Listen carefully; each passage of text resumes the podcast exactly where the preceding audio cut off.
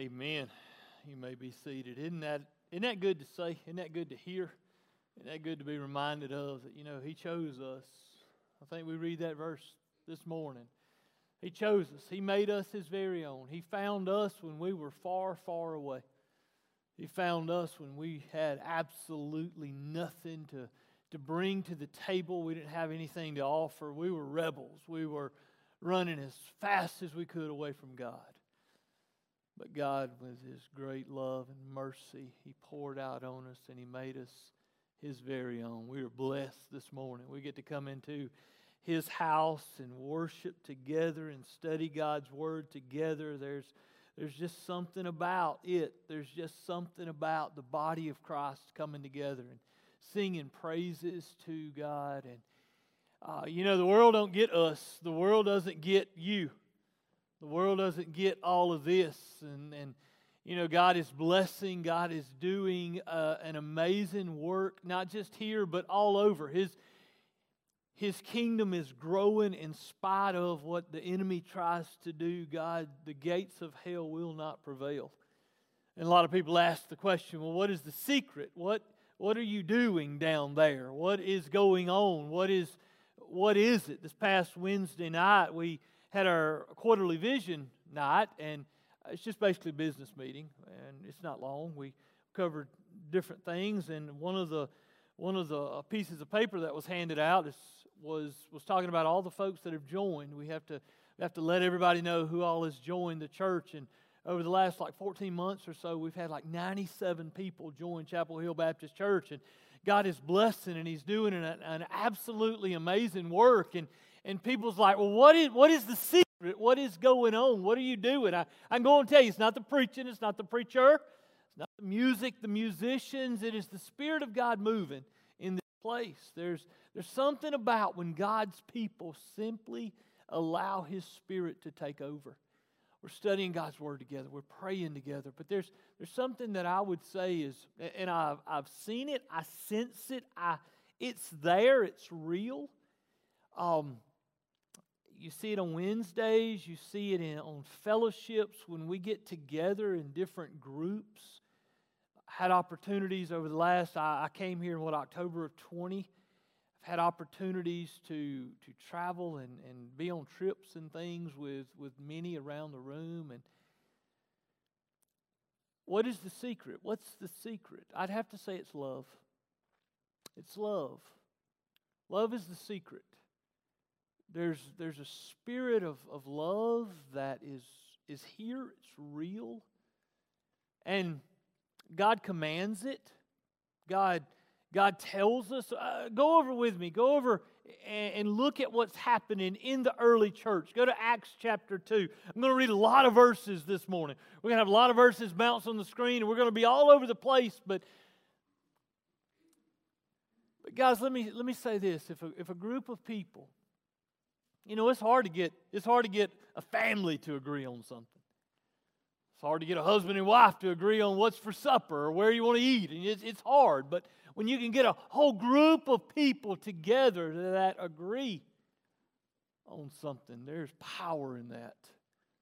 It was happening in the early church when the Spirit of God fell on the people. And in Acts chapter 2, beginning in verse 46, it says this. It says, day by day, continuing with one mind in the temple and breaking bread from house to house, they were taking their meals together with gladness. There was a sweetness amongst the group. They were glad to be together. They liked each other with sincerity of heart.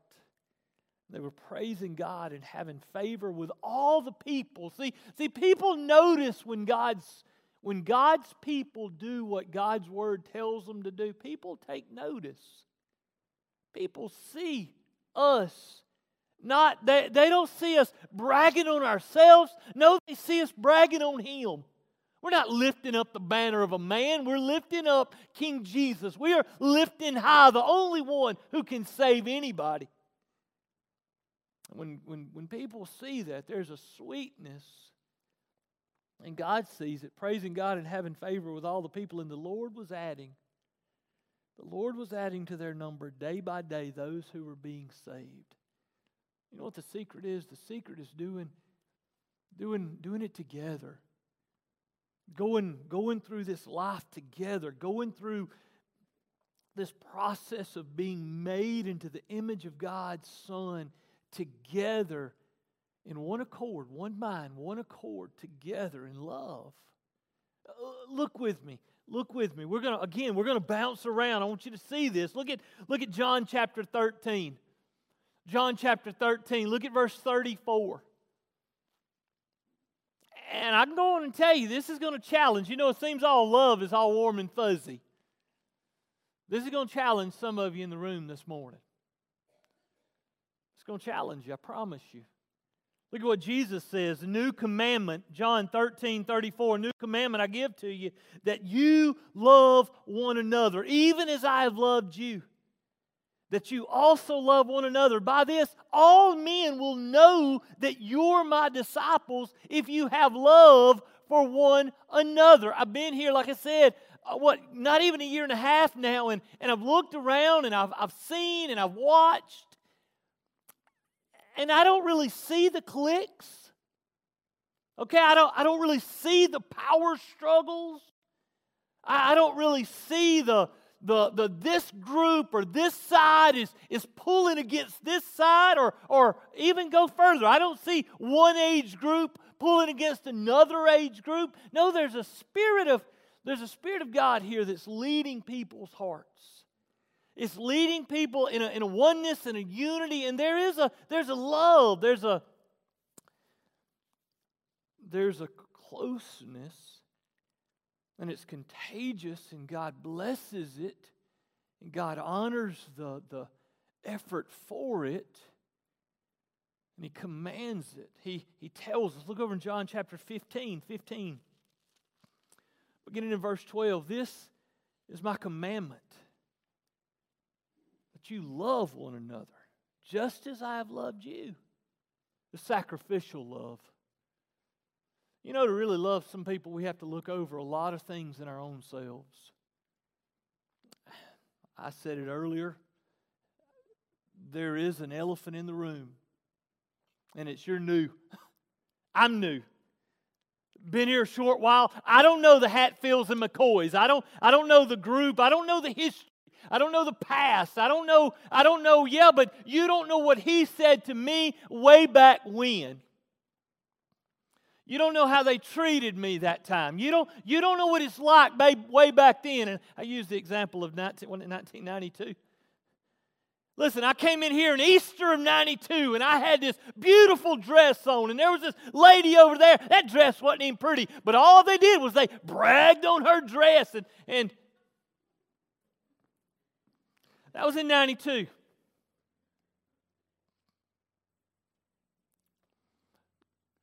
Or it could have been 02. Or the schism could have happened back in 12. Or the split could have happened just a little bit ago. It can happen in young people. It can happen in seniors. It can happen in all those places. See, and here's the deal. I haven't seen it. I don't feel it. I don't have nobody like pushing me. I don't. I mean, we ain't got nobody like driving us. There's a sweetness. I mean, Josh, the youth guy, was on the drums this morning. Listen, there's a ton of people out today. Spring break. We are missing half the church is gone this morning. Everybody's gone to the mountains or gone to the beach or gone to see Mickey or somebody. They're just gone. It's cold. But they're gone south. But Josh was in the cage, and Casey was standing up here leading the music, and Rob was over there in the water, and I was back there, and it was like, this is sweet. There's a unity. We're just making it work. Nobody's pushing us. God, so when I read all this, I don't know what you're dealing with. Jesus. We're going to read a whole bunch. I had to write it all down. I didn't even have enough stickies to pull them all out. I'd get confused. I mean, there's a lot of verses we're going to read, but you may have to get over something, maybe a past hurt. Because Jesus is telling us, I command you to love one another. Guys, the secret to unity, the secret of seeing God show out, the secret of seeing revival, the secret is we got to love each other. We got to do this together. We got to be unified. We cannot allow Satan to get a toehold in this place and start taking one group over here and another group over here, or this little class there, or this little group here. That's not biblical. It's not. It's straight up wrong. Because Jesus tells us this, I command you that you love one another. Just as I loved you sacrificially. He loved us so much He was willing to die for us. He says, greater love has no one than this, that one lay down his life for his friends. You are my friends if you do what I command you. No longer do I call you slaves, for slaves do not know what his master is doing. But I have called you friends, for all things that I have heard from my Father I have made known to you. You did not choose me, but I chose you and appointed you that you would go and bear fruit, and that your fruit would remain, so that whatever you ask of the Father in my name, He may give it to you. Verse 17 of John 15 says, this I command you, that you love one another. Guys, to do that, we may have to sit there and say, I'm sorry. You know, can you imagine? I don't know. I don't know what's there. I don't even know if it's even there. It may not be in this room, though. But if it may be between you and other believers. It may be between you and other folks who know Jesus as Lord and Savior, and they've trusted Christ as their Savior. And when we're talking love one another, we're not just talking about folks in this room. We're not just talking about folks around your kitchen table at supper.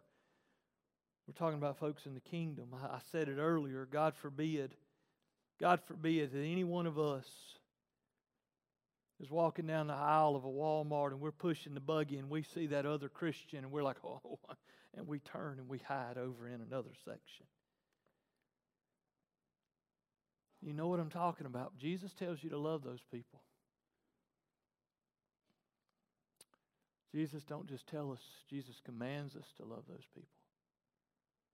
Look over at 1 John. 1 John chapter 3.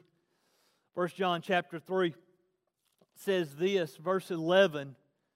For this is the message which you have heard from the beginning, that we should love one another. Look down at verse 23. This is His commandment, that we believe in the name of His Son, Jesus Christ. God desires none to perish, no, not one. He desires all to come to believing faith in Christ Jesus and Him alone. So God desires people to know Him as Lord and Savior, and He also wants His children to love one another just as He commanded us. Church, what's the secret? What's the secret of God blessing a body of believers? There's a unity, there's a closeness, there's a love in there. A sacrificial love, a love like Jesus commanded. Look over chapter 4, 1 John chapter 4, beginning in verse 7. It says, beloved, let us love one another, for love is from God. And everyone who loves is born of God and knows God. And you know, verse 8, 1 John 4, 8 looks like a preacher. It's like, preacher, you making that up. No, I'm not. The one who does not love does not know God. So when we sit there and say, Brother Shannon, you don't know who this person is. You don't know what they've done to me. You don't know how they hurt me. I don't, but God does. Imagine the multitude of our own sins that Christ looked over and still hung on a cross for us. Imagine if God held the same standard that we held. What if he kept that grudge? What if He kept that? He didn't. Beloved, let us love one another, for love is from God, and everyone who loves is born of God and knows God. Verse 8, the one who does not love does not know God, for God is love. By this, the love of God was manifested in us, that God has sent His only begotten Son into the world that we might live through Him. And this is love, not that we loved God, but that He loved us and sent His Son to be the propitiation for our sins. Beloved, if God so loved us, we also ought to love one another. Go over to 1 Peter. Look at 1 Peter. 1 Peter chapter 1.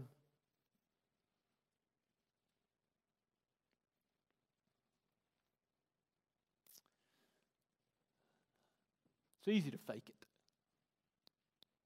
It's easy to fake it. One of the things that God sees that I don't, one of the things that God sees that nobody else sees is our hearts. A genuine love, a heartfelt love. Look at verse 22, 1 Peter 1:22. Since you have, in obedience to the truth, purified your souls for a sincere love of the brethren, fervently love one another from the heart. We should genuinely love. We should genuinely want others to be blessed. We should genuinely care for those around us. What did John the Baptist, Jesus himself said, there's not a greater person born of woman than John the Baptist. And what did John the Baptist model for us? He says, I got to decrease so he can increase. I got to become little so he can become great. What if inside the church we all just decrease so others can increase? What if all of us took a second chair so others could go first? What if us, instead of being the center of the world and, hey, it's all about me, I got to get mine. If I don't get it, God sees you. You don't have to do that for yourself. You don't have to draw it for yourself. God sees you. God sees the secret you. God sees the secret heart of you. He sees the secret Bible study, the constant prayer in your heart. He sees the desire, the hunger and thirst for righteousness. God sees it. Look, it don't matter if nobody on the earth sees it. God sees it. God sees it. So we don't have to sit there and try to be something. We don't have to sit there and fight for first place. God sees it. So with a sincere heart, hey, come on. Look at 1 Thessalonians. 1 Thessalonians chapter 4. 1 Thessalonians chapter 4. You say, Brother Shannon, I'm doing this. I'm doing every bit of that. 1 Thessalonians chapter 4, beginning in verse 9.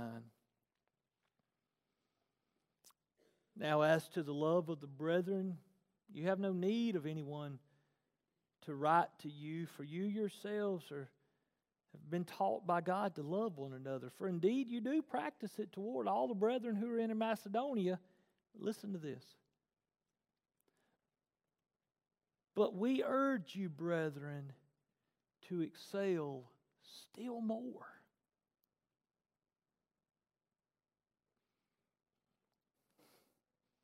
Lavish. Lavish. Church, we were blessed. God is so good. God is so good to us. Those who've been blessed much should bless others much. Those who have had goodness just showered on them, we shower it on others. That's the secret. It's contagious. It doesn't make much of me. It makes much of him. It's doing it biblically. It's doing it his way. It's honoring him. Look over in Galatians. Galatians chapter 5. Galatians 5. Now, I don't want to tell you this. Everything I'm saying, it's easy preacher stuff. It's easy to pat me on the back at the end of the sermon. Attaboy. That's a good sermon. We all needed to hear that one. Ain't going to do nothing with it. Ain't going to change. Ain't going to go. I'm still going to hide from them. I'm still going to look down my nose at them. I'm still going to think I'm better than them. I still ain't going to get over it. I may forgive it, but I ain't going to forget it.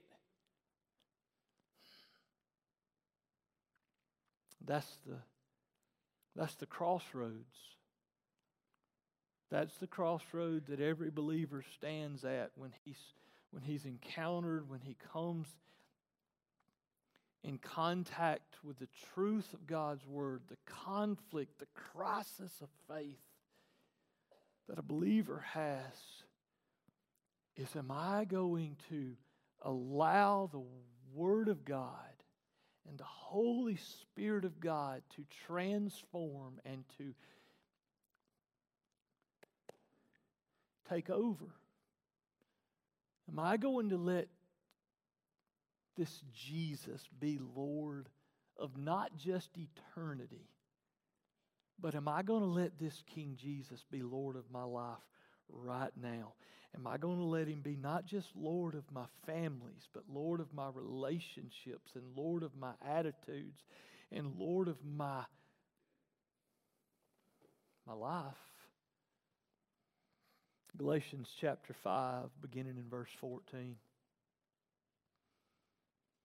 For the whole law is fulfilled in one word, in the statement, you shall love your neighbor as yourself. But if you bite and devour one another, take care that you're not consumed by one another. Look at verse 16. But I say, walk in the Spirit, and you will not carry out the desires of the flesh. For the flesh sets its desire against the Spirit, and the Spirit against the flesh. For these are in opposition to one another, so that you may not do the things that you please. And see, that's what you feel when you hear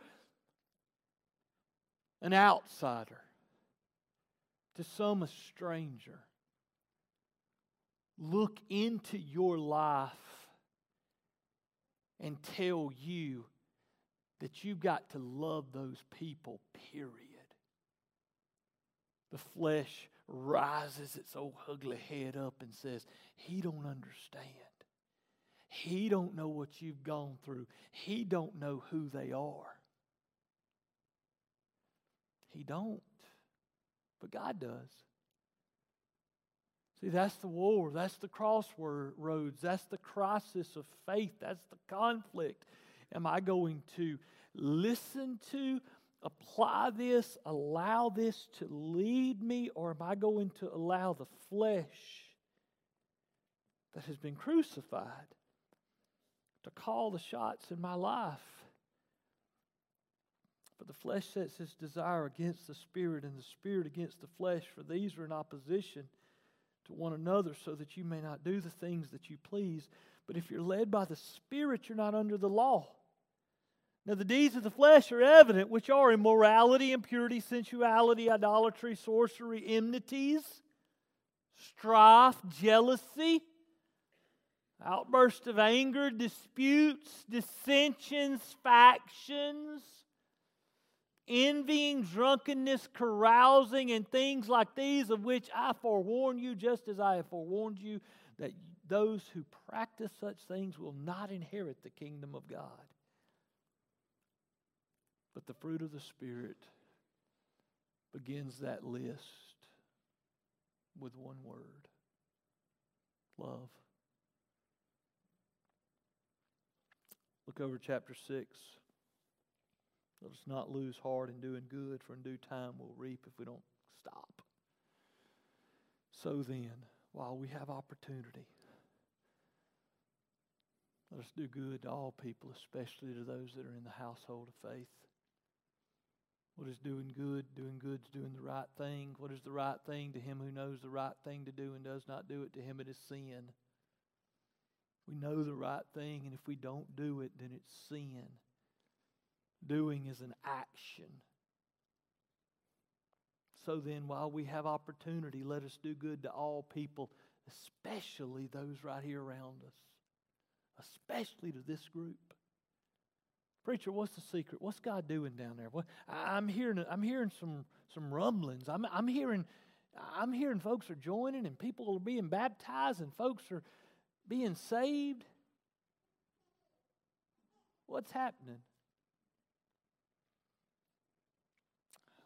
As for me, I'm trying to faithfully just preach this book to a group of people that God's given me the stewardship of shepherding and pastoring with no agenda, with no motive, with no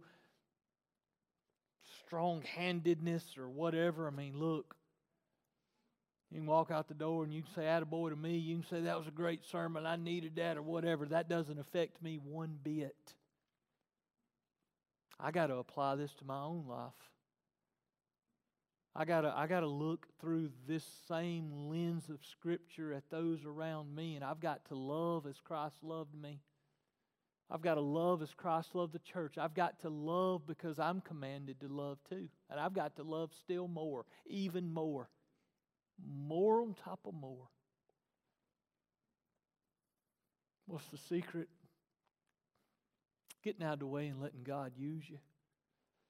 Getting out of the way and allowing the Spirit of God to take over who you are and transform you. And be spent.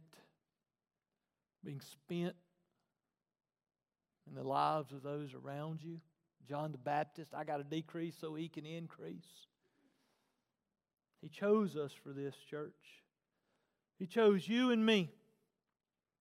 There's billions of people on the face of the earth. You're right now seeing tyrants do some evil things, and the last thing on his mind is honoring Christ and bringing glory to God. And here we sit.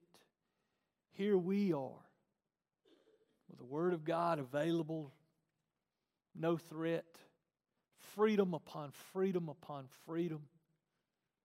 No reason, honestly, no real reason, period, compared to many, to have any angst against anybody. God has lavished His goodness on us. God has been so good to us. He's commanded us to love. We sit at a crossroads. We sit at a junction. What do you do with this sermon? What do you do with this? What do you do with it? It's good preaching. Or, wish they were here to hear that one. This isn't one of those that we elbow our neighbor and say, I hope you're listening. This isn't one of those that we pinch the people in front of you or want to pinch the ones in front of you. This is us. That's the secret. You want to see your life transformed? You want to see Chapel Hill transformed? Put feet to this. Let it be who you are. Let it be what Christ is doing into you. And He's transforming you, and He's weeding out the bitterness, and He's weeding out the old anger and the old resentment and the old whatever it is, and He's replacing it with a sense of instead of bitterness toward others, concern for others and care for others and love for others. And the Spirit of God takes over and begins to transform us. A sweet, sweet thing. Father God, here we are. What do we do with this? What do we do with this? You've commanded us to love. You've chosen us to love. You've given us an example of love, sacrificial, selfless love. God in heaven, help us to love even more. Still more. Excel even more. We rebuke you, Satan. God, I pray your Spirit be strong over the families, over the homes, over the individuals, over the people in this room that are internally struggling. Even now, they know these words are true. The Spirit inside of them is agreeing and saying amen, and yet the flesh, Holy Spirit of God, oh wretched, wretched flesh that it is, praise God that we're free from that. We're free from that flesh. We're free from its power. We're free from its condemnation. We're free from it taking over and running our lives. We're free in you to love. We're free in you to live.